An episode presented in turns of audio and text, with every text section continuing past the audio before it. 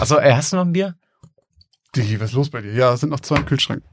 Alter, ich hab wirklich, ich hab so Brand. Einfach. Ich wünschte, ich hätte mal so eine Strichliste gemacht, wie viele Male von den Aufnahmen du das gesagt hast. Dass ich Brand? Ja, so Folge 28 und davon hast du irgendwie 20 Mal Christoph gesagt, boah, du, aber ich habe heute auch so einen Brand.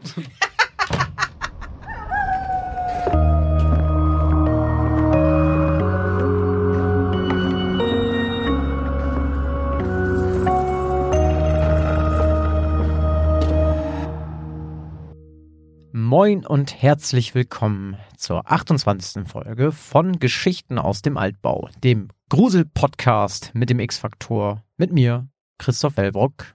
Und mit mir, Josh Kliemann. Auch dieses Mal präsentieren wir euch wieder zwei unheimliche Geschichten, die voller schauriger Ereignisse, mysteriöser Vorkommnisse und unerklärbarer Phänomene sind. Und ob diese Geschichten einen wahren Kern haben oder wir uns die einfach nur ausgedacht haben, das könnt ihr am Ende dieser Folge entscheiden. Und bevor wir zu den neuen Geschichten von heute kommen, eine kleine Spoilerwarnung. Die neuen Geschichten beginnen ab 19 Minuten und 19 und davor ist die Auflösung der vorherigen. Kommen wir jetzt zuerst zu der Auflösung von deiner Geschichte vom letzten Mal und zwar das Labyrinth. Ähm, Jawohl. Da ging es um das Nagant-Haus. Das ist ein Haus, das gebaut wurde von einem Waffenfabrikanten mit vielen verwirrenden Gängen und noch mehr Türen, die teilweise ins Nichts führen. Und darin verirrt sich dann eine der 13 Besucher, die von der Führerin da durchgeführt werden, die aber auch ein bisschen abseits des Weges unterwegs ist, weil sie das Haus selber erkunden möchte. Genau. Und dann dort ein wenig verschütt geht, sage ich mal. Ja. Und sag ich ähm, auch mal. Verschütt gehen, sage ich auch mal. Das sagst du auch immer, ne? Mhm. Ja, wie ich auch am Ende der Geschichte schon einmal gesagt hatte, das eine, was mir darauf, dabei aufgefallen ist bei der Geschichte, ist halt dieses Mossin und Nagant, weil ich das ja, halt stimmt. kannte mit Ja. den Waffenfabrikanten. Und ich muss dazu sagen, dass ich die, den Ursprung, also ich sage jetzt schon mal ganz kurz, dass ich glaube, das ist echt, aber ich kannte den Ursprung nicht. Für mich war das hauptsächlich so, dass ich dachte, dieser Kniff mit diesem Mossin und Nagant, ich will dein Licht nicht unter den Scheffel stellen, aber irgendwie, ich dachte, wie kommst du auf diese Idee? Wie kommt man auf diese Idee, das so zu kombinieren? Dieses mit dem Waffenhersteller und Frau Mossin und Mhm. Herrn Nagant und das fand ich irgendwie so gut und dachte so, aber irgendwo, Das hat er niemals selbst gemacht. nee, ich dachte einfach nur, du hast was genommen und darauf aufgebaut und da so einen geilen Twist drauf gemacht, aber so aus dem Nichts auf diese Idee zu kommen, finde ich schon, fände ich super krass. Ja, dieser Hintergrund war mir irgendwie so zu, zu zufällig irgendwie. Es wäre so zu random gewesen, diese Geschichte einfach so ohne Hintergrund zu machen. Kommt mir auf jeden Fall ein bisschen so vor. Deswegen sag ich, ich glaube, sie beruht auf irgendetwas Wahrem. Mhm. Das ist deine Meinung. Genau. Aber wir haben ja auch, glaube ich, wie wir das mittlerweile ja eigentlich äh, jede Woche tun, auch unsere Community gefragt. Was hat die denn gesagt? 63 Prozent von euch da draußen sagen, dass die Geschichte wahr ist. Und 37 Prozent von euch sagen, dass sie ausgedacht ist. Also schon eine, nicht super deutliche, aber schon eine Mehrheit auf jeden Fall für wahr. Hm. Und dem schließe ich mich an. Ja, also es ist ja mittlerweile wirklich Wahnsinn, äh, wie schnell eigentlich dann schon irgendwer da in den Kommentaren äh, das immer aufdeckt. Also ich glaube, äh, diejenigen, die jetzt, gut, wir haben die Spoilerwarnung ja schon gesagt, wir sind ja schon mittendrin, aber mittlerweile darf man eigentlich gar nicht mehr irgendwie, wenn man morgens aufsteht, so um 12 oder so, mittags, in den ne? Folgenpost gucken, weil dann da irgendwie schon 20 Leute irgendwie geschrieben haben, ah, ganz klarer Fall, das Winchester Haus. Genau, und das ist doch richtig. Denn diese Geschichte basiert auf dem Winchester Haus, dem Winchester Mystery House, wie es auch genannt wird. Und das steht in San Jose in Kalifornien und gilt auch als ein Wahrzeichen dieses Bundesstaats. Und man kann es auch besichtigen. Genau, und wie der Name schon sagt, gehörte das der guten Sarah L. Winchester, der Witwe des Gewehrfabrikanten William Wirt Winchester. Deswegen halt der Kniff oder Mit den, mit, dem dem Mossin Mossin Nagant. Genau. Äh, Am Anfang hieß das Haus das Kalaschni-Haus in, in meiner Geschichte. Und dann dachte ich, okay, nee, das ist ein bisschen, Ist ein bisschen drüber. bisschen zu sehr in die Richtung. Weil ich dachte, okay, Mossin Nagant kennt vielleicht nicht jeder. Lustigerweise, du und noch mindestens eine Person bei Instagram haben das aus Call of Duty 1 Ach so, ja. und das deshalb daran erkannt. Ja. Und genau da habe ich das auch her. Also Auch aus Call of Duty? Call of Duty 1, Mosin Nagant. Da, ich habe immer Mosin gesagt. Mosin Nagant früher, das weiß ich noch. ich dachte, ich dachte immer, das heißt Mossin Nagat. Ich habe das zweite N einfach irgendwie überlesen. Verschluckt. Ja. Genau, also nochmal vielleicht ein bisschen was zu dem Haus. Ähm, das hat äh, Sarah Winchester 1884 gekauft und äh, da war es noch eine Farm und bestand aus acht Zimmern und gehörte Dr. Robert Caldwell. Und 1984 begannen dann die Bauarbeiten und äh, erst mit dem Tod von Sarah Winchester, am 5. September 1922, wurde das Gebäude erst, sage ich mal, komplett fertiggestellt, nach den Wünschen ihrer Hausherren. Die war tot, hat aber schon einen Auftrag gegeben, wie es aussehen soll, quasi. Dann ja, wurde weiter genau. Also es wurde, sie hat ja ständig weiter bauen lassen. Okay. Also permanent. Und das Gebäude, also ich habe auch die, ich glaube, die Key Facts habe ich auch in meine Geschichte geschrieben. Also 161 Räume. 40, das stimmte. Das stimmte, vier Der erste Etagen. Satz von deiner Geschichte war Genau, das, ne? 47 Kamine, 17 Schornsteine äh, und 1000 Fenster. Das ist alles Fact. Also das ist alles da. Okay. Und man muss aber sagen, dass es vorher, ähm, es gab nämlich einen kleinen Zwischenfall und zwar ein Erdbeben in San Francisco. Und vor dem Erdbeben war das alles noch viel krasser. Also das waren sieben Etagen, hatte bis zu 600 Räume. Und wenn man mal bei Google oder in irgendeiner anderen Suchmaschine sich da mal ein paar Bilder anguckt und dann mal eingibt äh, Winchester House before Earthquake oder so, das ist Wahnsinn, wie das, wie das, wie das früher aussah. Also Ja, warte, ich gucke mir das mal eben kurz an. Ich musste Ja. mich ja zurückhalten die letzten zwei Wochen, damit ich hier nicht. Ich meine, ich wurde im Prinzip schon sehr gespoilt von allen Leuten, die kommentieren. Ja, stimmt. Deswegen müssen wir uns ja mittlerweile unsere Meinung immer direkt bei der Aufnahme machen und haben nicht mehr diese zwei Wochen Zeit, weil es eh Leute gibt von euch da draußen, die es auf jeden Fall kennen, wenn es echt ist. Aber jetzt kann ich ja mal ganz kurz gucken. Okay, das ist das hier oder was? Ja, genau. So ist sah das vorher? So sah das vor dem Erdbeben aus. Krass. Mit einem Riesenturm in der Mitte. Das sind Ja. einfach drei Millionen Dächer. Das sieht wirklich krass aus. Das sieht aus wie eine halbe Stadt irgendwie. Ja, vor allem ist es dann halt irgendwie knapp irgendwie viermal so viele Räume, ne? Also Ja. wie jetzt. Also von 161 oder von 600 runter auf 161. Ach so, weil es zerstört wurde dabei. Äh, genau. Aber es gibt das, was bei dir passiert ist, dass sich mal wirklich jemand drin verirrt hat. Ist das mal passiert? Also es gibt ja, es gibt Führungen dadurch, vermute ich mal. Ja, genau. Also das Haus wurde da, am 30. Juni 1923 äh, wurde das quasi ein Museum und auch eröffnet Mhm. als ein solches. Und ähm, dort finden auch halt regelmäßig Führungen statt. Und auch wie, ähm, ich glaube, es sind auch immer 13. Also dieses, das ist auch in meiner Geschichte ja, dass, dass der letzte 25-jährige Typ halt diese Frau Mossin fragt, irgendwie so, wo ist sie denn? Ich glaube, Ich dachte, das sind immer 13 sonst. Ja. und das ist halt auch so ein, ja, so ein, so ein Mystery-Ding, was sich so diese ganzen Führungen halt zieht. 13 Gäste um 13 Hey, wenn Uhr. du so ein Haus schon hast, dann machst So. du halt 13, dann kannst du noch das Doppelte an Geld nehmen dafür, so ein bisschen. Das macht noch ein bisschen was zu dem Mystery-Gedöns dazu. Genau, und also das, das meiste aus meiner Geschichte hat sich halt auch daran orientiert, also diese ganzen Türen, die irgendwie hinter Wänden enden oder also Fake-Türen oder dass eine Treppe erst hochgeht, dann runtergeht, dann geradeaus geht, dann wieder hochgeht oder irgendwo im, im Nichts endet, Abgründe. Das ist tatsächlich alles in diesem Haus integriert. Das gibt's da alles.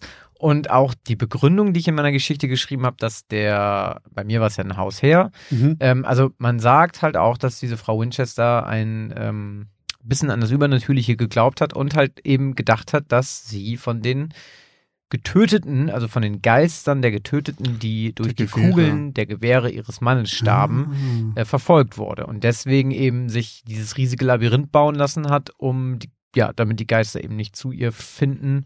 Ähm, andere Stimmen haben behauptet, dass sie nicht an das Übernatürliche geglaubt hat, sondern dass sie einfach nur keinen Bock auf ihre bescheuerte Familie hatte und äh, sich einfach da so einen riesen Palazzo Prozzo slash Festung gebaut hat, damit, da Damit einfach die keiner keine mehr herkommt. Okay. Äh, und halt eben auch durch diesen ganzen, wobei das ja auch erst später kam, nach ihrem Tod kam, aber dass das damit zu, ähm, eben auch zu tun hatte.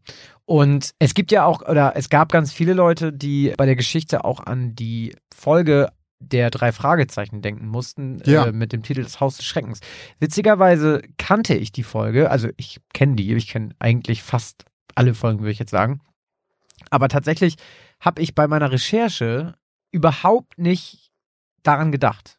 Witzigerweise. Also ich habe danach nochmal reingehört und dachte, ah, da geht es ja auch um so einen Schlüssel, der dann, glaube ich, irgendwie verschwunden ist und so, und wie, wie die da ins Haus kommen.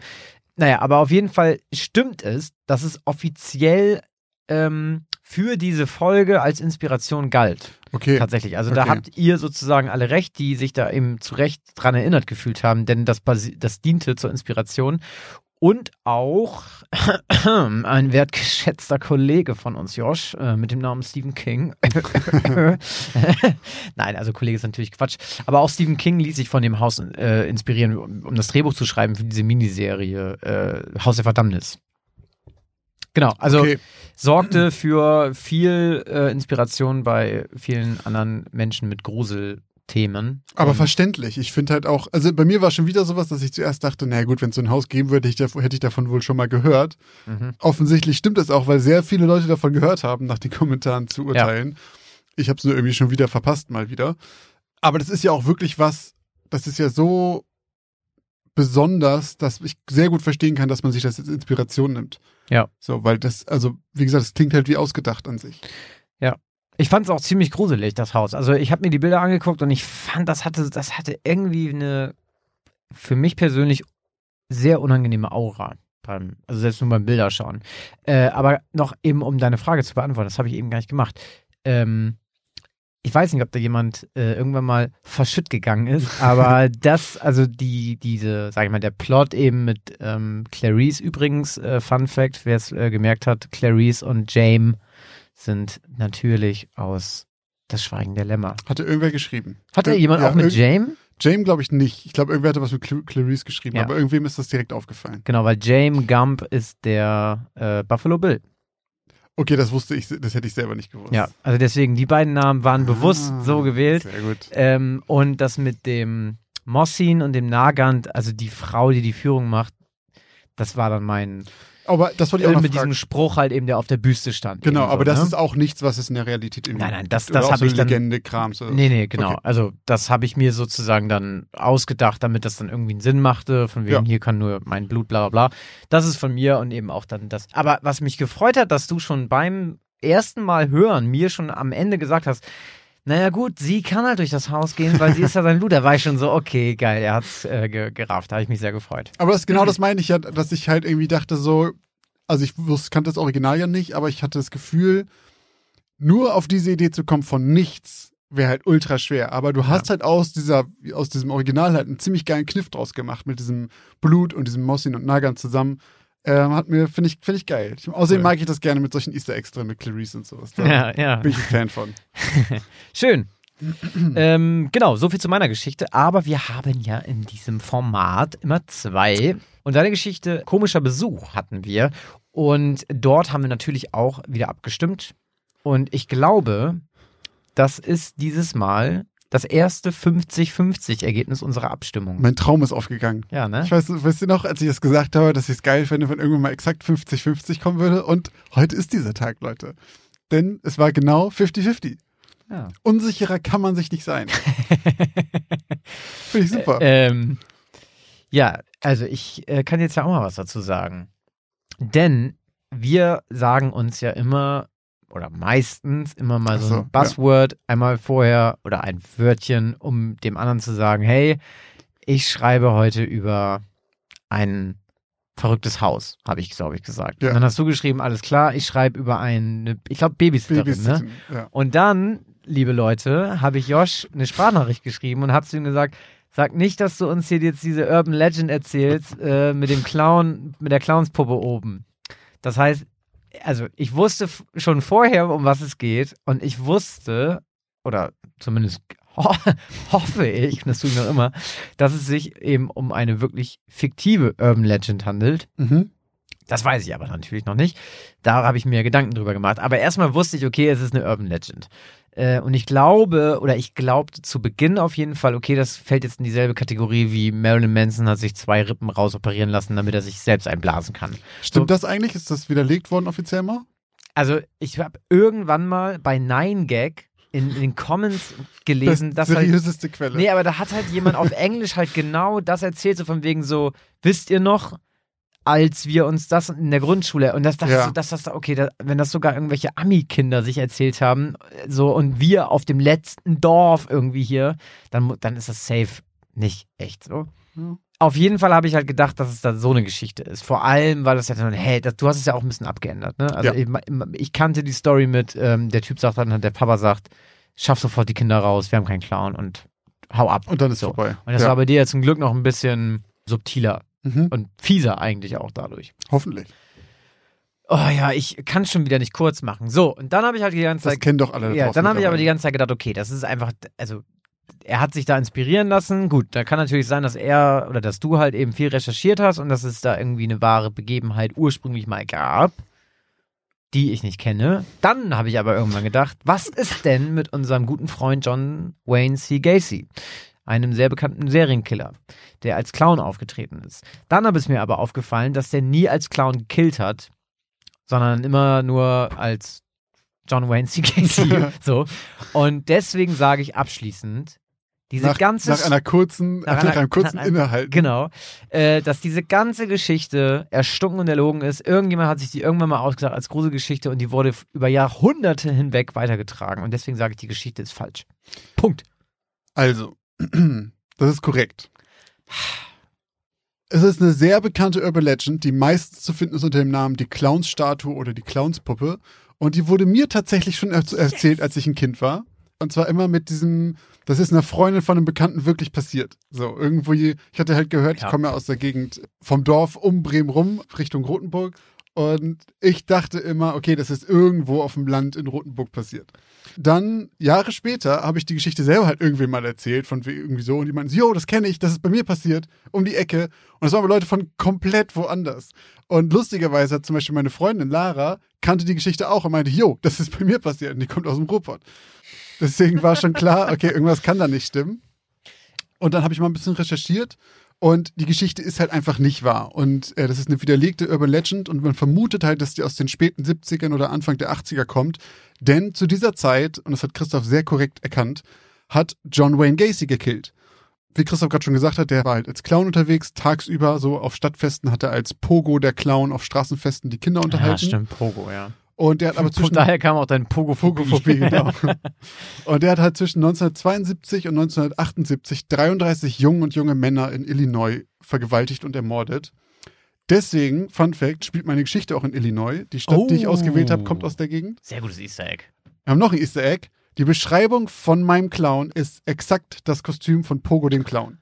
Also wenn man, Chapeau. ich werde in der Auflösung halt die nächsten Tage nochmal ein Bild hochladen Das bei, ist geil. Bei Instagram von Pogo dem Clown, also von John Wayne Gacy. Und falls ihr dann nochmal in die Geschichte hört, John Wayne Gacy oder John Wayne C. Gacy? Ich habe immer C eben gesagt, ne? Ja, ich habe hier nur John Wayne Gacy Okay. stehen. Ich, wer weiß, ob der nicht noch was dazwischen hat. Ja. John Wayne C. P. John Wayne C. Pogo. Pogo, Pogo the. Clown Gacy. Naja, auf jeden Fall, falls ihr dann die Folge nochmal hört und das Bild anschaut, vielleicht erkennt ihr ihn dann wieder. Cool. Achso, und zuletzt noch was Lustiges, denn auch an John Wayne Gacy hat sich der gute Stephen King orientiert.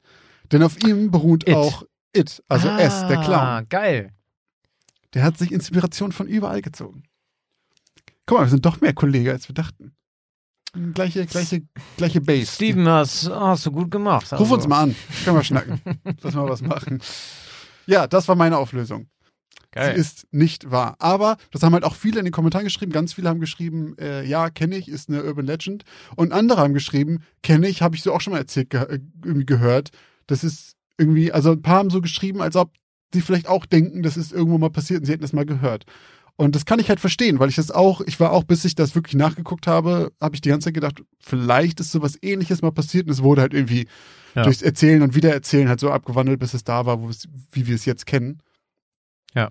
Ich habe sie auch abgewandelt. Diese Spieluhr gibt es in keiner der Varianten, die ich bisher gehört habe. Ähm, meistens Aber äh, lustig, das fand ich geil. Also ich glaube, ganz viele Eltern, die uns zuhören, haben jetzt anscheinend äh, ihre Spieluhren aus dem Fenster geworfen oder hören uns jetzt nicht mehr. Oder Uhr. Ja. weil sie uns jetzt nicht mehr mögen, so. Weil ganz viele haben gesagt, weil das ist ja Mozarts Wiegenlied oder so. Irgendwie also, sowas, ja. Und es haben halt irgendwie, anscheinend ist das wirklich ein ziemliches Ding im Spieluhren-Business. Recht bekannt, ja. ganz viele Spieluhren von äh, Eltern, die uns zuhören, ähm, haben genau dieses Lied und Wurden jetzt diese, entsorgt. Genau. Also, ja, gern sorry, da, geschehen. sorry, sorry dafür. Ich habe ein paar mehrere Sounds angehört, die wir hätten einbauen können und das war leider einfach das Gruseligste. Deswegen äh, solltet ihr vielleicht mal hinterfragen, was für Spieluhren ihr kauft. Und apropos Sounds, denn gut, dass du es ansprichst. Wir haben ja letztes, letzte Folge haben wir das das erste Mal mal ausprobiert und haben dann ja auch euch gefragt, wie ihr das findet, was ihr davon haltet. Haben auch eine Abstimmung gemacht, die auch eigentlich ziemlich eindeutig war. Ja, denn da haben 81% von euch gesagt, dass wir bitte damit weitermachen sollen und 19% waren sich nicht so sicher. Wir wollen dazu noch einmal kurz was sagen. Denn wir haben auch noch drüber, drüber nachgedacht und wir haben vor allen Dingen viel euer Feedback gelesen, denn wir haben auch viele Nachrichten dazu bekommen. Und ein paar von euch hatten halt einfach die ganze Folge dann Angst, erschreckt zu werden. Und da wollen wir einmal ganz kurz zu sagen, wir wollen euch nicht erschrecken. Das ist uns wichtig. Erstmal hören sie auch Leute beim Autofahren oder sonst was oder zum Einschlafen. Wir wollen niemals erschreckend sein, also mit einem lauten Geräusch. Das Klopfen zum Beispiel, das haben wir ein paar Mal gehört, war wohl ein Tick zu laut. Wir werden ab jetzt, wenn wir Sounds benutzen, die immer so runterpegeln, dass die halt auf jeden Fall leiser als die Sprache sind oder zumindest nicht drüber wegstechen. Wir wollen dich halt einfach nicht erschrecken. Das zweite ist, wir wollen auch wirklich nicht zu einem Hörspiel werden. Also wir wollen, wenn wir Sounds benutzen, benutzen wir sie wenig und nur, wenn wir das Gefühl haben, die machen mehr aus der Geschichte als vorher. Also nur, wenn sie die Geschichte unterstützen und die wirklich verbessern. Wenn, wir wollen nicht einfach Geräusche reinhauen, nur weil wir welche haben quasi. Genau. Also natürlich ist das auch ein bisschen subjektiv und Klar. wir, das klingt jetzt wieder so ein bisschen drüber, aber wir nehmen uns dann diese künstlerische Freiheit und dass wir halt mal entscheiden können, okay, da hätten wir das mal gerne, weil wir das Klar. irgendwie ganz cool finden, so. Ja. Ähm, freuen uns natürlich auch dann weiterhin, wenn ihr uns irgendwie da euer Feedback natürlich zu gebt, aber was, Josh, was uns halt ganz wichtig ist, ist, dass ihr wisst, dass es keine Jumpscares Ja. oder irgendwas gibt. Also ihr könnt weiterhin Auto fahren oder sonst irgendwas tun. Jetzt wisst ihr ja auch, es wird mal ein Geräusch geben. Genau. Es So. muss aber auch, es kommt auch dazu, es muss nicht zwingend immer Geräusche geben. Es, wenn Genau. in die Geschichte nicht reinpasst, dann wird es auch keinen Sound geben. Genau. Wir wollen das nicht einfach nur, weil wir es können, reinballern. Genau, weniger ist mehr, Genau. alles kann, nichts muss. Richtig. Ja, deswegen, also mit dieser, mit der äh, Abstimmung denken wir auf jeden Fall, wir werden das, wenn es uns passt und wenn wir das Gefühl haben, es passt in die Geschichte rein, weiter benutzen, aber halt eben nicht zwangsweise und nicht immer und äh, nicht zu viel.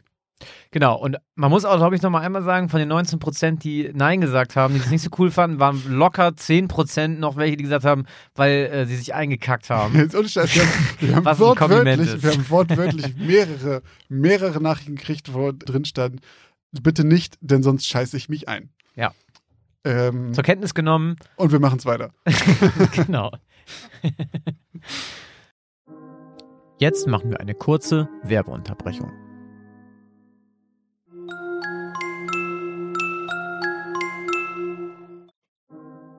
Und jetzt geht's auch schon weiter mit den neuen Geschichten.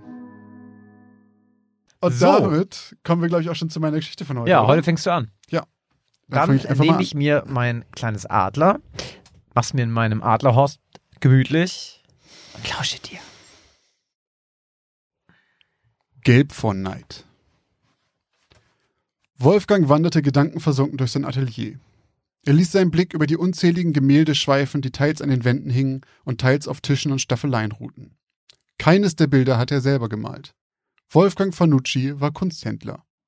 Früher, vor etlichen Jahren, war er selbst Maler gewesen. Doch das hatte er nach Jahren des Misserfolgs irgendwann aufgegeben. Seine Bilder verkauften sich einfach nicht. Er hatte mit Stilen experimentiert, Formate und Techniken ausprobiert, doch bis auf ein paar wenige Ausnahmen war es ihm einfach unmöglich, jemanden für seine Gemälde zu interessieren. Doch in der Zeit hatte Wolfgang sich auch viel mit Kunst auseinandergesetzt, verschiedene Epochen der Kunstgeschichte studiert und sich intensiv mit deren Markt beschäftigt. Er hatte einen Blick dafür entwickelt, zu erkennen, was sich schnell und gut verkaufen lassen würde. Er konnte es einfach nur nicht selber produzieren. Heutzutage malte Wolfgang so gut wie gar nicht mehr. Er konnte von dem An- und Verkauf von Gemälden gut leben. Sehr gut sogar. Erst gestern hatte Wolfgang wieder eines seiner Gemälde verpackt und heute Morgen an den Dienstboten übergeben. Der Verkauf würde ihm ein ordentliches Sümmchen bringen, besonders weil er das Bild unfassbar günstig kaufen konnte. Es war ein realistisches Gemälde von einem unbekannten Künstler. Es zeigte eine Straße im viktorianischen London mit einer vollbeladenen Kutsche und warm leuchtenden Gaslaternen vor dem rußgeschwärzten Himmel. Am Horizont der Big Ben, schwach erkennbar durch die Wolken. Ein Glücksgriff. Zugegeben, der Kunde war auch kein allzu anspruchsvoller Kenner, der lediglich seinen fehlenden Geschmack mit einem dicken Geldbeutel ausglich. Diese Beschreibung passte ehrlich gesagt auf einige seiner Kunden. Sobald der Kurier das Gemälde sich übergeben hatte, würde es auf seinem Konto klingeln. Stolz schlenderte Wolfgang durch sein Atelier, vorbei an etlichen Gesichtern aus Öl, Landschaften in Aquarell und abstrakten Acryl. Er setzte sich zufrieden unter das große Oberlicht in der Mitte seines Ateliers und blätterte in einem Kunstmagazin, während er sich in Gedanken bereits auf den Bahamas sah. Das Klingeln seiner Türsprechanlage riss ihn aus seinen Gedanken. Ein Grinsen breitete sich auf seinem Gesicht aus. Das musste der Bote Manuel sein. Ein Blick auf den kleinen Monitor seiner Videoanlage bestätigte seine Vermutung. Mit beflügelten Schritten sauste Wolfgang Richtung Eingang und öffnete. nur um in das verlegene und etwas beschämte Gesicht seines Kuriers zu blicken. Und in seinen Händen hielt er das Gemälde? Gemälde kam nur in absoluten Ausnahmen wieder zurück zu Wolfgang. Standardmäßig sah es so aus. Er schickte Manuel mit dem Gemälde zu seinem Kunden. Dort wurde es gemeinsam ausgepackt, mit Fotos als Beweis des Zustands bei Ankunft, und anschließend wurde das Geld überwiesen. Da er das Bild gestern selber noch sorgsam eingepackt hatte, konnte eigentlich nichts damit passiert sein. Stotternd fing Manuel an zu erzählen. Als der Kunde die Leinwand ausgepackt hatte, bildeten sich Zornesfalten auf seiner Stirn und er hatte Manuel gefragt, ob das ein schlechter Scherz sein solle. Er hatte gesagt, das Bild sei ruiniert worden und den Boten rausgeschmissen. Ruiniert? Zeig her, entfuhr es Wolfgang, etwas lauter, als er vorgehabt hatte. Vorsichtig schälte er das Bild aus der dicken Verpackung. Das Gemälde sah fast exakt so aus wie am gestrigen Abend, als Wolfgang es sorgsam eingepackt hatte. Doch jetzt hatte es plötzlich einen gelben Fleck. Links in der Mitte, neben einer der Laternen, hellgelb. Aber es sah nicht aus, als wäre etwas draufgetropft. Es war verwaschen, als ob es sorgfältig in die restliche Farbe eingearbeitet wurde. So als ob es schon seit jeher ein Teil des Bildes gewesen wäre. Wolfgang konnte sich das nicht erklären. Hier im Atelier lagen zwar noch einige alte Farben von ihm herum, doch nichts davon war offen, geschweige denn in Reichweite der teuren Gemälde. Außerdem hatte er es doch gestern noch eingepackt. Da hätte er den Fleck doch sehen müssen. Er überprüfte penibel genau das gesamte Verpackungsmaterial, doch nichts. Nirgendwo etwas Farbe oder etwas Gelbes, das hätte abfärben können. Er dachte nach. Ist jemand in sein Atelier eingebrochen? Das Gemälde lag schließlich eine ganze Nacht lang hier herum. Wolfgang hielt es für sehr unwahrscheinlich, dennoch prüfte er alle Schlösser und Fenster des Ateliers. Doch selbst nach 30-minütiger Suche fand er nichts, was auf einen Einbruch oder ähnliches hingewiesen hätte. Abgesehen davon hätte er es diesen Morgen vermutlich an der Verpackung gesehen, wenn sie zwischenzeitlich schon einmal geöffnet worden wäre. Es nützte alles nichts. Er würde versuchen müssen, das Gemälde restaurieren zu lassen, wenn es denn überhaupt möglich wäre. Sein Urlaub war jedoch noch nicht bereit, gänzlich abzuschreiben. Er hatte morgen noch einen weiteren Termin mit einem Interessenten für ein anderes Bild, und wenn er ihm das andrehen könnte, dann riefen die Bahamas wieder nach ihm. Am nächsten Morgen ging Wolfgang gut gelaunt mit einer Tasse frisch gebrühtem Kaffee in sein Atelier. Als sein Blick jedoch erneut auf das ruinierte Gemälde von gestern fiel, schwand seine gute Laune direkt wieder ein wenig. Er versuchte sich auf andere Gedanken zu bringen. Wie sagte seine Mutter noch immer, über verschüttete Milch klagt man nicht. Heute war ein neuer Tag und vielleicht würde er heute auch direkt schon ein anderes Bild verkaufen. Apropos, das konnte er eigentlich direkt schon mal für den Kunden bereitstellen. Wolfgang stand auf und ging zu den riesigen Regalen, in denen er die Landschaftsbilder aufbewahrte. Er suchte nach einem Aquarellgemälde einer andalusischen Landschaft. Es war nicht spektakulär, aber doch technisch sehr gut gemalt. Nach wenigen Minuten hatte er es gefunden und zog es langsam aus dem Regal. Ein ungläubiges Raunen entfuhr ihm, als er es betrachtete. Mitten in der andalusischen Landschaft war ein kleiner, gelber Fleck. Vollkommen perplex fuhr er langsam mit dem Finger über den gelben Fleck. Er war trocken, als wäre die Farbe dort schon seit langer Zeit. Wolfgang schaute sich um, zog links und rechts weitere Bilder aus den Regalen und schaute sich alle genau an. Und von Bild zu Bild wurde er wütender und verzweifelter. Auch andere Bilder hatten plötzlich diese gelben Flecken. Manche größer, manche ganz klein. Insgesamt fand Wolfgang elf Bilder, die beschmutzt worden waren. Und bei allen sah es aus, als wäre die Farbe schon fest mit dem Rest verwoben. Noch am selben Nachmittag ließ Wolfgang Fanucci einen Schlosser kommen und alle Schlösser des Ateliers austauschen. Außerdem ließ er sämtliche Fenster überprüfen und dort auch direkt Alarmanlagen anbringen. Das hätte er schon vor einer Ewigkeit tun sollen. Wenn das so weiterginge, würde ihn das noch ruinieren. Alleine die Kosten, all diese Gemälde wieder restaurieren zu lassen, würde bei einigen wahrscheinlich schon den Kaufpreis übersteigen, den er dafür gezahlt hatte. Vollkommen außer sich ging Wolfgang einige Stunden später zu Bett und träumte dieses Mal nicht von den Bahamas. Am nächsten Morgen wachte er auf, stand blitzartig auf, warf sich seinen Bademantel über und machte sich direkt auf den Weg in sein Atelier. Er musste einfach sicher gehen, dass heute Nacht nichts passiert war. Er öffnete das neue Sicherheitsschloss mit einem Spezialschlüssel und gab seinen PIN in die neue Alarmanlage ein. Mit einem lauten Piep bestätigte die Alarmanlage die Eingabe und schaltete sich ab. Hastig zog Wolfgang einige Bilder aus den Regalen und atmete tief durch. Keine weiteren Bilder wurden beschmutzt. Dann waren es doch Einbrecher mit einem Seufzer ließ er sich auf seinen Stuhl unter dem Oberlicht fallen und schaute in Richtung der ruinierten Gemälde. Die gelben Flecken. Die sehen irgendwie anders aus. Langsam ging er auf die Bilder zu. Sind die Flecken größer geworden? Es sieht gar nicht mehr aus wie einfach nur ein Fleck. Es sieht beinahe aus wie eine verschwommene Gestalt. Wolfgang kniff seine Augen zu und öffnete sie wieder. Es kam ihm vor, als könne er fast so etwas wie Arme und Beine erkennen. Er schüttelte den Kopf. Was für ein Blödsinn. Er hatte einfach nur nicht vernünftig geschlafen und bildete sich das ein. Er brauchte erstmal eine warme Dusche und eine heiße Tasse Kaffee. Er war einfach noch nicht ganz wach. Außerdem würde er sich heute um die Restaurierung der Bilder kümmern müssen. Den restlichen Tag verbrachte Wolfgang damit, alle Bilder in seinem Besitz durchzuschauen, um bloß sicherzugehen, dass kein weiteres von den Flecken betroffen war. Vollkommen erschöpft und verzweifelt fiel er an diesem Abend ins Bett. Am nächsten Morgen fühlte sich Wolfgang wie gerädert. Er hatte geträumt. Von gelben Flecken und gelben Gestalten. Der Stress machte ihm also doch ganz schön zu schaffen. Die heiße Tasse Kaffee, die wenige Minuten später seine Hände wärmte, half ihm nur wenig. An der Tasse nippend schlenderte er langsam in sein Atelier, um die Bilder für den Restaurator transportbereit zu machen. Er führte noch einmal den Kaffee an seine Lippen, als er die Tasse plötzlich vor Schreck fallen ließ und sie laut auf dem Boden zersprang. Auf dem Gemälde war eine gelbe Gestalt zu sehen. Es war jetzt klar zu erkennen.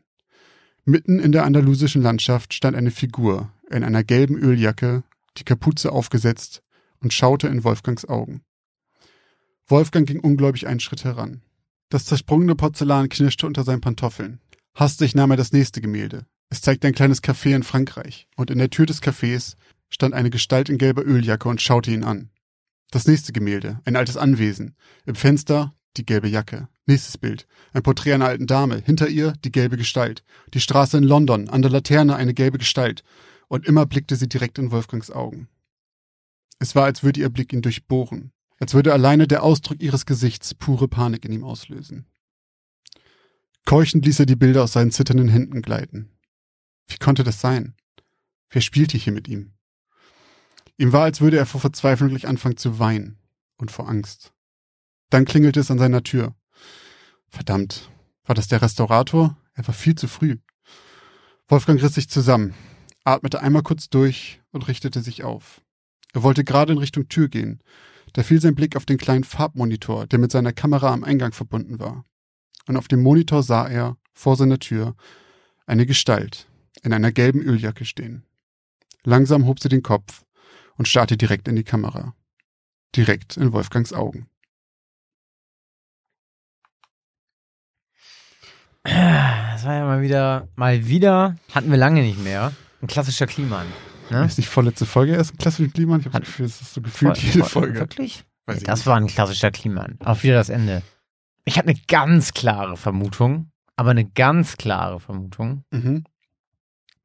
Und die Beschreibung des ersten Bildes kam mir sehr bekannt vor. Ja, Soll ich dir sagen, woran mich das erinnert hat? kannst du gerne sagen. Kannst ja sagen in der, in der Auflösung in zwei Wochen, ob, ob, ob, ob ich recht Ja, hatte. ja. Das hat mich an deine Geschichte erinnert mit Vincent van Salvac. Die Beschreibung, wenn die zu dem Markt gehen. Das viktorianische London ah, okay. mit den Gaslampen und so ja. und diese Kutschen. ich weiß, was du meinst. Ich bin gespannt. Mhm. Ich habe es nur jetzt schon gesagt. So. Dann, Für äh, alle, damit der Notar Für alle. notiert. Ah, Wolfgang Fanucci. Was war da denn los? also, das war irgendwie mysteriös. Erst gelbe Flecken, dann gelbe Männchen Und dann. und dann steht das Männchen vor seiner Tür. Ah, ich bin gespannt. Ich bin vor allem gespannt, ob ich äh, mit meinem, mit dem, ob ich mit dem, ob das ein Easter Egg war. Da bin ich sehr, wirklich sehr gespannt drauf. So. Ich hoffe, mein Sprach, äh, ich hoffe, ich habe heute keinen Sprachfehler, aber ich habe mir heute Morgen beim Essen meiner Fruit Loops auf die Zunge gebissen. So, okay.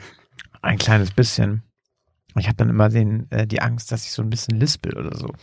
Nicht mehr als sonst ohnehin schon. Sehr gut. Meine Geschichte heute lautet Der Verschlimmbesserer. Es war soweit. Jetzt begann der Ernst des Lebens. Ein neuer Lebensabschnitt. Ein neues Kapitel in Nils unendlicher Geschichte.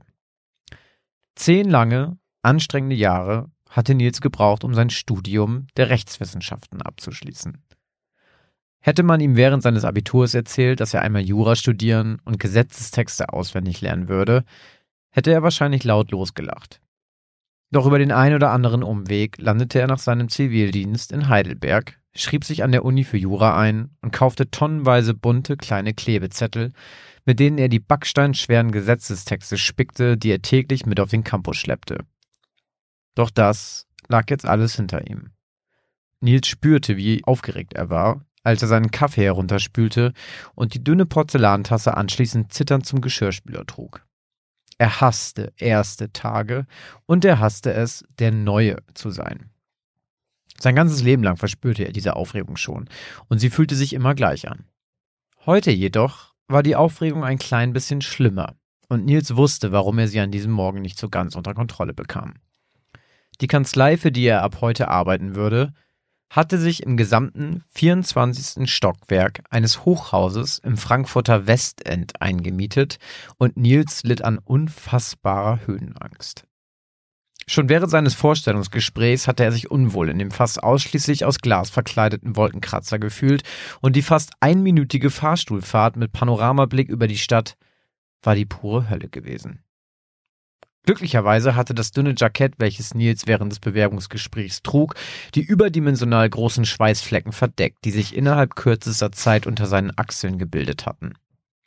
Der feuchte Händedruck jedoch blieb Nils Vorgesetzten und auch ihm leider nicht erspart. Als eine Woche später dann die Zusage per Post in den Briefkasten flatterte, wusste Nils für einen kurzen Moment nicht, ob er lachen oder weinen sollte. Entschied sich aber kurz darauf für den Job und das hohe Einstiegsgehalt. Vielleicht war das genau das Richtige, um die Angst zu besiegen, dachte er. Feuer mit Feuer bekämpfen, oder wie man das sagte. An diesem Morgen jedoch kokelte vielleicht gerade mal ein kleines Glutnest in Nils innerem Ofen, welches dem schwindelerregenden Feuer des 142,4 Meter hohen Frankfurter Bürocenter, kurz FBC, nichts wirklich entgegenzusetzen hatte. Wird schon werden, flüsterte seine innere Stimme. Hoffen wir es mal, antwortete Nils stumm und zog die Haustür hinter sich zu. Glücklicherweise lag die nächste U-Bahn-Station bereits auf der anderen Straßenseite. Es regnete an diesem Morgen und Nils hatte es bisher 32 Jahre erfolgreich geschafft, sich noch nicht einmal einen Regenschirm gekauft zu haben. Die paar Tropfen würden in den etwa 15 Minuten, die er zu seiner neuen Arbeit brauchte, garantiert schon wieder getrocknet sein. Mit einem Blick auf seine Armbanduhr hastete Nils etwas in Eile die steinerne Treppe zur Station herunter und kaufte sich an einem kleinen Kiosk am Gleis noch schnell die Tageszeitung, bevor er in den Zug stieg, der ihn bis zum Frankfurter Westend und zum FBC, seinem neuen Arbeitsplatz brachte. Als Nils die Lobby des Frankfurter Bürocenters betrat, spürte er, wie eine unangenehme Hitze in ihm aufstieg, während er auf den gläsernen Fahrstuhl zulief. Als er sich umdrehte, um sich zu gewissern, dass er der Einzige im Fahrstuhl sein würde, bemerkte er, dass er den frisch gebohnerten Marmorboden beim Durchqueren der Lobby mit seinen nassen Schuhen ziemlich besudelt hatte. Daraufhin stieg die in ihm aufkommende Hitze nochmal um ein paar Grad an, und Nils drückte auf den Knopf, um den Fahrstuhl zu rufen.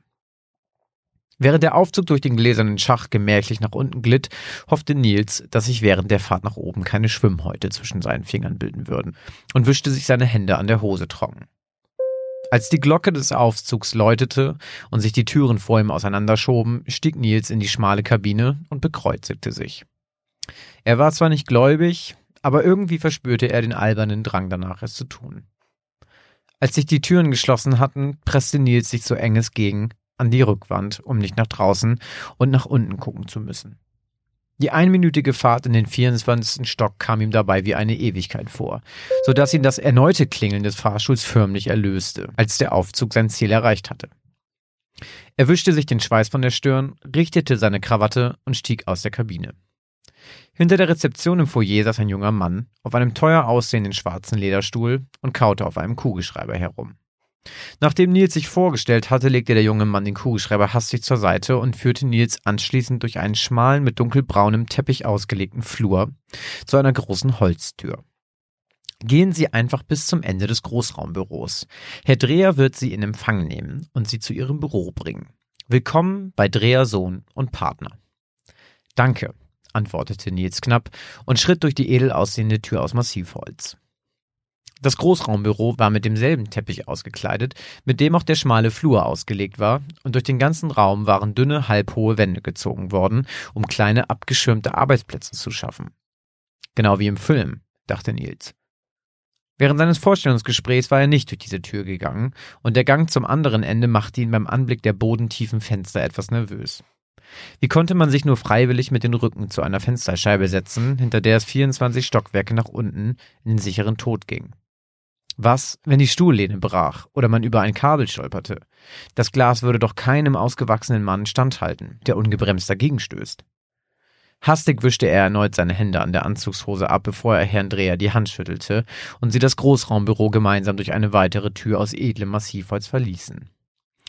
Das sind die Büros der Volljuristen, Herr Klein, erklärte Herr Dreher, während sie durch einen Korridor ging, der wie eine Allee aussah, mit Türen anstatt Bäumen. Ihr Büro ist das vorletzte auf der rechten Seite. Machen Sie sich in Ruhe mit allem vertraut. In einer Stunde hole ich Sie ab und führe Sie noch ein wenig durch die Kanzlei. Nach dem Mittag haben wir dann auch unsere erste Besprechung. Wow, dachte Nils. Hier gibt sogar der Chef höchstpersönlich den Neulingen die erste Führung. Lächelnd bedankte er sich und öffnete die Tür zu seinem neuen Büro. Verdammt, fluchte er, als er bemerkte, dass sich die Außenrollos nur per Automatik steuern ließen und er die todbringende Aussicht nicht so einfach hinter einem Vorhang verstecken konnte. Doch er ließ sich davon nicht lange aufhalten. Mit einem lauten Quietschen rückte er den schweren Schreibtisch weg vom Fenster an eine kahle Wand des Raumes und positionierte ihn anschließend so, dass er auf die gegenüberliegende Wand schaute, wenn er in Zukunft daran arbeitete. Danach verbrachte er die restliche Zeit, bis der Dreher ihn abholen würde, damit, die noch leeren Aktenschränke und Regale vor die Fensterfront zu schieben. Schweißnass betrachtete Nils sein Werk und war froh, dass sein Transpirieren jetzt eine andere Ursache hatte als im Fahrstuhl. So würde er sich hier deutlich wohler fühlen, dachte er zufrieden. Dann holte ihn plötzlich ein Klopfmann der Tür abrupt aus seinen Gedanken und Herr Dreher trat ein. Ah, wie ich sehe, haben Sie es sich schon bequem gemacht, Herr Klein. Sie scheinen die beeindruckende Aussicht über die Stadt wohl nicht so sehr zu genießen, wie ich sehe. Ich betrachte die Dinge lieber aus der Froschperspektive, wenn ich ehrlich sein soll, antwortete Nils etwas verlegen. So, so, aus der Froschperspektive also. Na, dann wollen wir mal hoffen, dass Sie Ihre Abneigung zur Vogelperspektive schnell in den Griff bekommen. Falls es Ihnen hilft, bisher ist noch niemand aus dem Fenster gefallen, grinste Herr Dreher und zwinkerte Nils dabei leicht zu. Für einen Anwalt seines Formats war dieser Herr Dreher ganz schön gut drauf, dachte Nils und nickte seinem Chef schmunzelnd zurück. Gemeinsam verließen sie das Büro und gingen weiter den Flur hinunter, bis sie vor der letzten Tür auf der linken Seite des Ganges stehen blieben. Das ist das Büro von Herrn Watzler, dem Partner in Dreher Sohn und Partner, erklärte Herr Dreher und klopfte zweimal, bevor er die Tür öffnete und eintrat. Nils folgte ihm und zuckte instinktiv zusammen, als er in dem spärlich eingerichteten Büro einen Mann im grauen Anzug erblickte, der die Füße auf dem Schreibtisch abgelegt hatte und kippelnd Zeitung las. Obwohl Nils bestimmt sieben Meter von dem bodentiefen Fenster entfernt war, reichte allein der Anblick seines am Abgrund kippelnden Chefs dafür, dass ihm erneut heiß wurde und er feuchte Handflächen bekam. Guten Morgen, Gregor, grüßte Herr Dreher seinen Kollegen fröhlich. Guten Morgen, Ferdinand, grüßte Herr Watzler zurück und faltete die Zeitung zusammen. Ah, das muss das Wunderkind in Sachen Verkehrsrecht sein. Herr Klein, wenn ich mich recht erinnere. Das tun Sie, stotterte Nils. Wir wollten dich nicht beim Lesen deiner Morgenlektüre aufhalten, Gregor, sondern nur kurz Hallo sagen. Ich führe Herr Klein noch ein klein wenig durch unsere heiligen Hallen und gehe anschließend mit ihm in die Kantine. Vielleicht magst du später dazustoßen. So machen wir es, Ferdinand, antwortete der Anwalt im grauen Anzug freundlich, nippte an seiner Kaffeetasse und wandte sich wieder seiner Zeitung zu. Eine Dreiviertelstunde später buxierte Nils ein Tablett mit seinem Mittagessen von der Kasse der Kantine zu dem Tisch herüber, den Herrn Dreher freigehalten hatte. Mit am Tisch saßen außer Herrn Dreher noch ein paar andere Anwälte, die Nils auf der Fahrt nach unten im Fahrstuhl kennengelernt hatte. Der einminütige Smalltalk hatte das Aufkommen einer weiteren Panik verhindert und die Schulterpolster der Jackett seiner neuen Kollegen hatten hervorragend dabei geholfen, die Sicht durch die Glasfront zu verdecken. Im Erdgeschoss konnten alle Angestellten, die im FPC arbeiteten, zu Mittag essen. Jetzt zur Hauptzeit bildeten sich lange Schlangen und die Menschen drängelten sich zu den Essensausgaben. Zu Nils Verdruss hatte Herr Dreher Nils neuen Kollegen während des Nachtischs von seiner Höhenangst erzählt. Er schämte sich dafür. Und dass einer seiner neuen Kollegen auch zu Beginn ein paar Probleme mit der Aussicht hatte, machte es auch nicht besser. Weißt du, was mir tatsächlich komplett die Angst genommen hat? schmatzte Dirk Holber, Spezialist für Baurecht, und blickte Nils erwartungsvoll an. Als Herr Watzler sich höchstpersönlich mit voller Wucht gegen die Scheibe seines Büros warf, um mir zu demonstrieren, dass alle Fenster absolut bruchsicher wären. Hat er das wirklich? Fragte Clara Buchbinder, Spezialistin für Strafrecht. Oh ja, in meiner zweiten Woche. Danach hörten meine täglichen Schweißausbrüche endlich auf und ich konnte mich deutlich entspannter durch diesen Glaskasten bewegen. Vielleicht hast du Glück und er bekommt Wind von deiner Angst. Nils grinste müde. Ja, mal sehen. Ähm, ich bring schon mal mein Tablett zurück und gehe, bevor wir wieder nach oben fahren, nochmal auf die Toilette. Zu Nils Überraschung fühlte sich die mittlerweile dritte Fahrstuhlfahrt gar nicht mehr so schlimm an. Er stand zwar nicht mit dem Rücken zur Glasscheibe der Kabine, doch machte es ihm auch nicht mehr ganz so nervös, dass sich zwei seiner Arbeitskollegen an das Fenster gelehnt hatten, während sie sich über die Fußballergebnisse vom Wochenende austauschten. Als das Läuten des Aufzugs erklang und sich die Türen vor ihnen auseinanderschoben, sah Nils Herrn Watzler mit schnellen Schritten durchs Foyer auf sie zukommen. Tut mir leid, flüsterte der Spezialist für Baurecht und zwinkerte Nils zu. Aber je früher dir der Chef höchstpersönlich versichert, dass die Scheiben hier oben bruchsicher sind, desto eher wirst du deine Angst ablegen können. Herr Klein! grölte Gregor Watzler fröhlich, sodass der junge Mann an der Rezeption zusammenzuckte. Jetzt verstehe ich auch, warum Sie heute Morgen so blass um die Nase wirkten. Höhenangst ist wirklich ein vermaledeites Leid. Aber glauben Sie mir, die Verglasung hier oben ist dicker als die der Limousine des amerikanischen Präsidenten. Kommen Sie in mein Büro, dann zeige ich Ihnen und allen anderen, dass Sie wirklich keine Angst haben müssen. Sie könnten jetzt natürlich auf sehr beschäftigt plädieren, Herr Klein, sagte Herr Dreher gedämpft.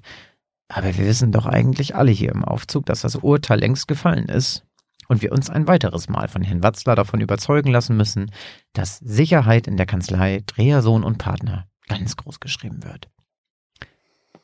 Da sich niemand das Spektakel entgehen lassen wollte, wie sich einer der Chefs der Kanzlei mit voller Wucht gegen eine Scheibe des 24. Stockwerks warf, folgten alle Passagiere des Aufzugs Herrn Watzler in sein Büro. Nach einem kurzen Vortrag über den Bau des Frankfurter Bürocenters, dessen Sanierung und einem Schwall an Informationen über die hohen Sicherheitsstandards bei Drehersohn und Partner, legte Herr Watzler sein Jackett säuberlich über den Stuhl und rollte sich die Ärmel hoch. Ich würde sagen, Sie sind sogar noch ein paar Kilo leichter als ich, Herr Klein. Wenn die Scheibe mir standhält, dann Ihnen allemal. Mit diesen Worten nahm Nils Chef, Gregor Watzler, Partner Andreasohn und Partner, Anlauf und warf sich mit der Schulter voran mit voller Wucht gegen die Fensterscheibe seines Büros im 24. Stock des Frankfurter Bürocenters. Und er sollte Recht behalten. Die Fensterscheibe hielt dem Aufprall stand. Der Rahmen jedoch in dem sie verbaut war, leider nicht. Mit einem kurzen Knacken, so als würde das Eis eines zugefrorenen Sees brechen, brach der vom Boden bis zur Decke des Büros reichende Fensterrahmen samt Scheibe aus seiner Halterung und flog mit Nils kreischendem Vorgesetzten aus dem 24. Stock in die Tiefe. Der gut gemeinte Versuch von Herrn Watzler, Nils Höhenangst zu besiegen, hatte ironischerweise dazu geführt, dass sich seine Höhenangst an seinem ersten und gleichzeitig letzten Arbeitstag bei Dreason und Partner noch deutlich verschlimmert hatte. Er schwor sich danach, nur noch im Erdgeschoss zu arbeiten. Die richtig witzig. ja, Drehersohn und Partner, du. Herr Watzler und Herr Dreher. Hat mir sehr, sehr gut gefallen ich musste sehr, ich saß die ganze Zeit schmunzeln. Ich saß ja vor mich hingeschmunzelt und ähm, ich war sehr überrascht, als das Glas dann doch nicht gebrochen Du hast richtig ausgeatmet. Hier so immer so erleichtert fast schon. Ja. Aber der Rahmen, du, der hat nicht gehalten. Hat mir sehr gut gefallen. Schön, ja, ja cool. Mal was anderes. Stimmt, du hast auch gesagt, du wolltest vielleicht mal was Witziges schreiben, ne? Ja, witzigerweise habe ich irgendwie selber bei, beim jetzigen Lesen erst irgendwie so gemerkt, dass es wirklich so ein bisschen lustig auch wird, weil du. Du hast es halt auch lustig ge gelesen. Ja, ja, so. ja, irgendwie schon. Hat mir sehr gut gefallen. Schön. Ähm, und ich kann es ein bisschen nachvollziehen, denn ich ja, weil ich habe ja auch Höhenangst. Hast du? Ja, also nicht so richtig, also nicht wie er. Ich habe gar kein Problem mit Fliegen, so, das ist was mhm. anderes, aber ich könnte zum Beispiel nicht auf einem Gerüst irgendwie sein, wenn es windig ist, höher als fünfter, sechster Stock oder sowas. Ja. So, wenn es drin ist und ich habe einen abgeschlossenen Raum, dann habe ich da kein großes Problem mit, glaube ich. Aber ich war auch noch nie in einem 42. Stock oder sowas, keine Ahnung. Aber das finde ich nicht so schlimm, aber ich zum Beispiel auf dem, auf dem Dach von einem Wolkenkratzer auf gar keinen Fall. Ich brauche ich brauch so einen abgeschlossenen Raum. Wenn es so frei ist, denke ich immer gleich, weh ich weg oder irgendwie Ah, echt? sowas. Ich habe einfach, so ähnlich wie er auch, ich habe kein Vertrauen in so Panzerglas oder irgendwie sowas, weil ich immer denke so, ja, okay, einerseits gibt es immer so eine Stimme, die mir sagt, naja gut, da sind schon 200.000 Leute vor dir lang gegangen. Ich meine, so, ja, okay, aber vielleicht bin ich der Idiot, bei dem es dann bricht. Mhm. So, ein bisschen nachvollziehen kann ich es. Nicht ganz, also ich, ich habe jetzt kein Problem, irgendwie einen Glasfahrstuhl hochzufahren, glaube ich. Und wenn du, keine Ahnung, so äh, im Schwimmbad oder so, vom Dreier, Fünfer, Zehner, bin ich mal gesprungen. Ich glaube, vom 10er bin ich noch nie gesprungen. Fünfer bin ich schon gesprungen so. Da war ich aber auch noch kleiner und da fand ich es auch nicht geil. Aber Mhm. konnte ich schon machen. aber, aber nicht geil, weil wegen deiner Höhenangst? Ja. Ah, krass. Ja. Okay. Aber ich habe eher ein Problem damit, wenn zum Beispiel Schwimmbad wäre und da wäre so eine Rutsche, so eine krasse sonst was Rutsche Mhm. und du gehst draußen so eine, Aber du Ähm, guckst so runter. genau, so eine, so eine, so eine Ja. Stahltreppe hoch, quasi, die sich so rum, so eine Wendeltreppe.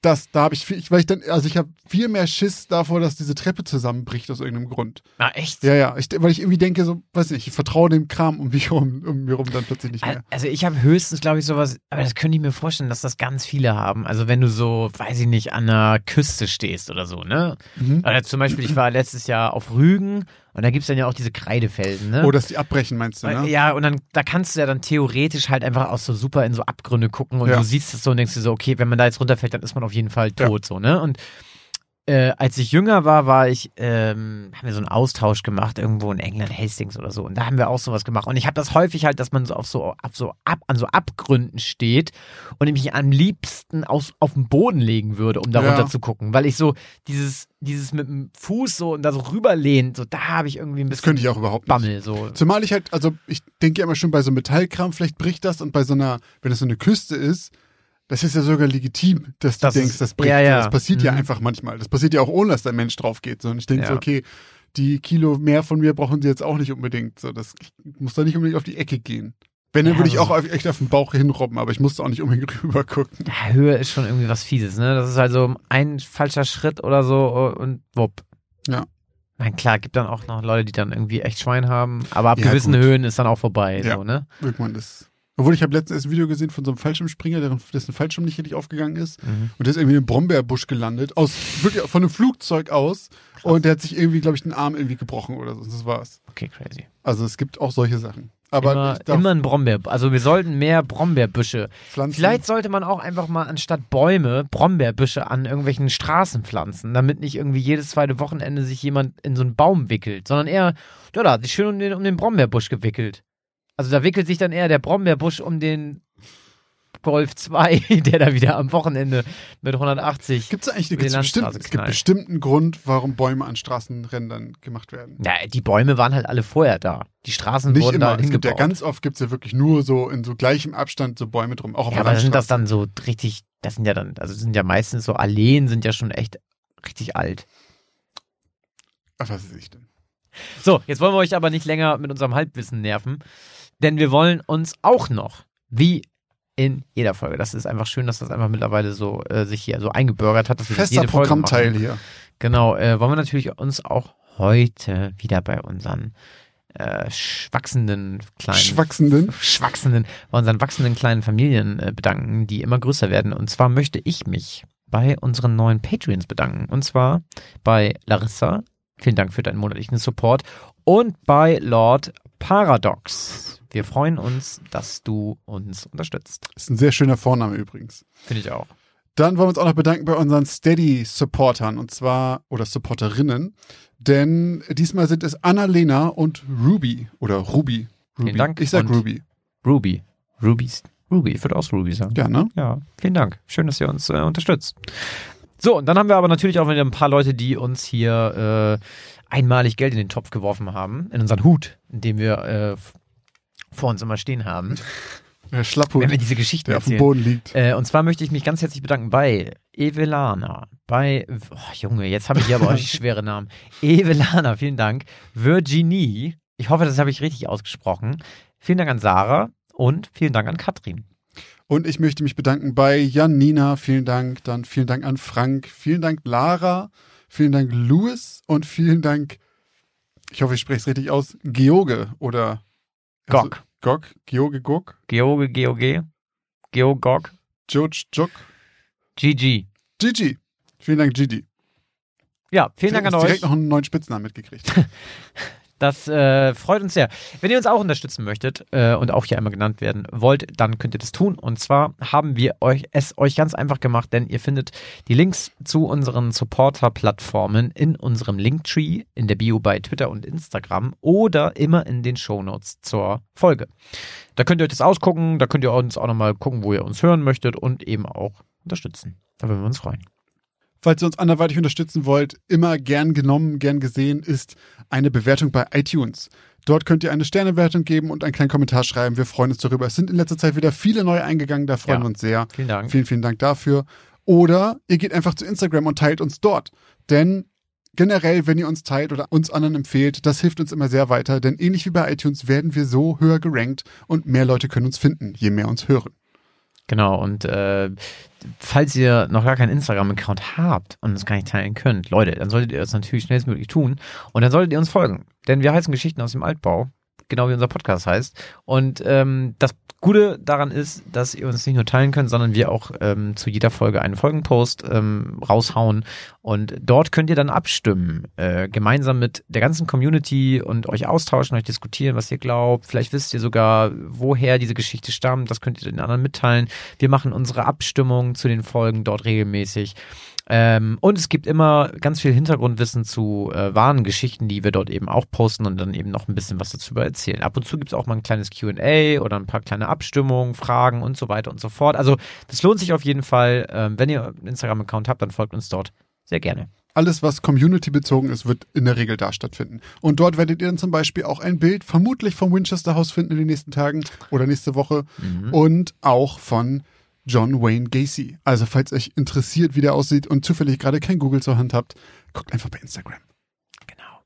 Ja, und dann sind wir auch, glaube ich, am Ende heute angekommen. Ähm, und ich bedanke mich nochmal ganz herzlich bei allen Menschen, die uns auch heute wieder zugehört haben. Und würde sagen, bis zur nächsten Geschichte aus dem Altbau.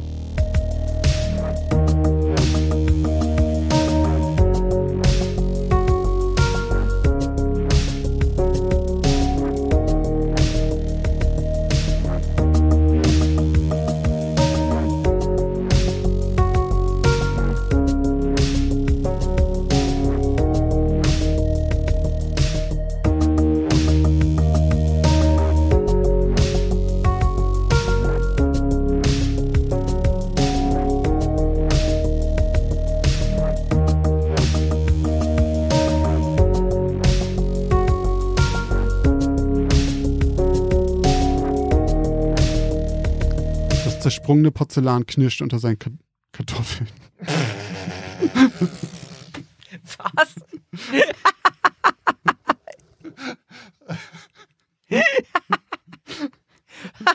Hast du ein Wort vergessen oder Autokorrektur? Nee, Pantoffeln.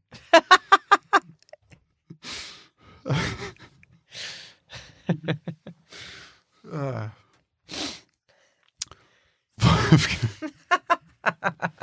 Scheiße. Wolfgang ging unglaublich einen Schritt heran.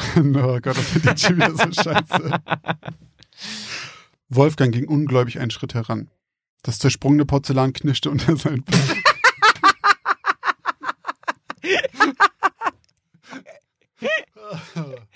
So viel Aufbau, so viel. Ich bin jetzt ernst. Und dann gipfelt es einfach wieder in diesem unter seinen Kartoffeln knirscht das Porzellan. Ja, das wird jetzt auch einfach immer wieder passieren. Das verkackte Abendbrot. Oh, Alter, das Ar Arbeitsbrot, Arbeitsbrot, das war der Burner. das war wirklich geil. Das zersprungene Porzellan knirschte unter seinen Pantoffeln. Jetzt sag ich, jetzt war ich gerade ernst. Ich nehme einfach ein anderes Wort gleich. Unter seinen Socken. Schuhen. Schuhen. Okay. Ich reiß mich auch zusammen. Okay, warte.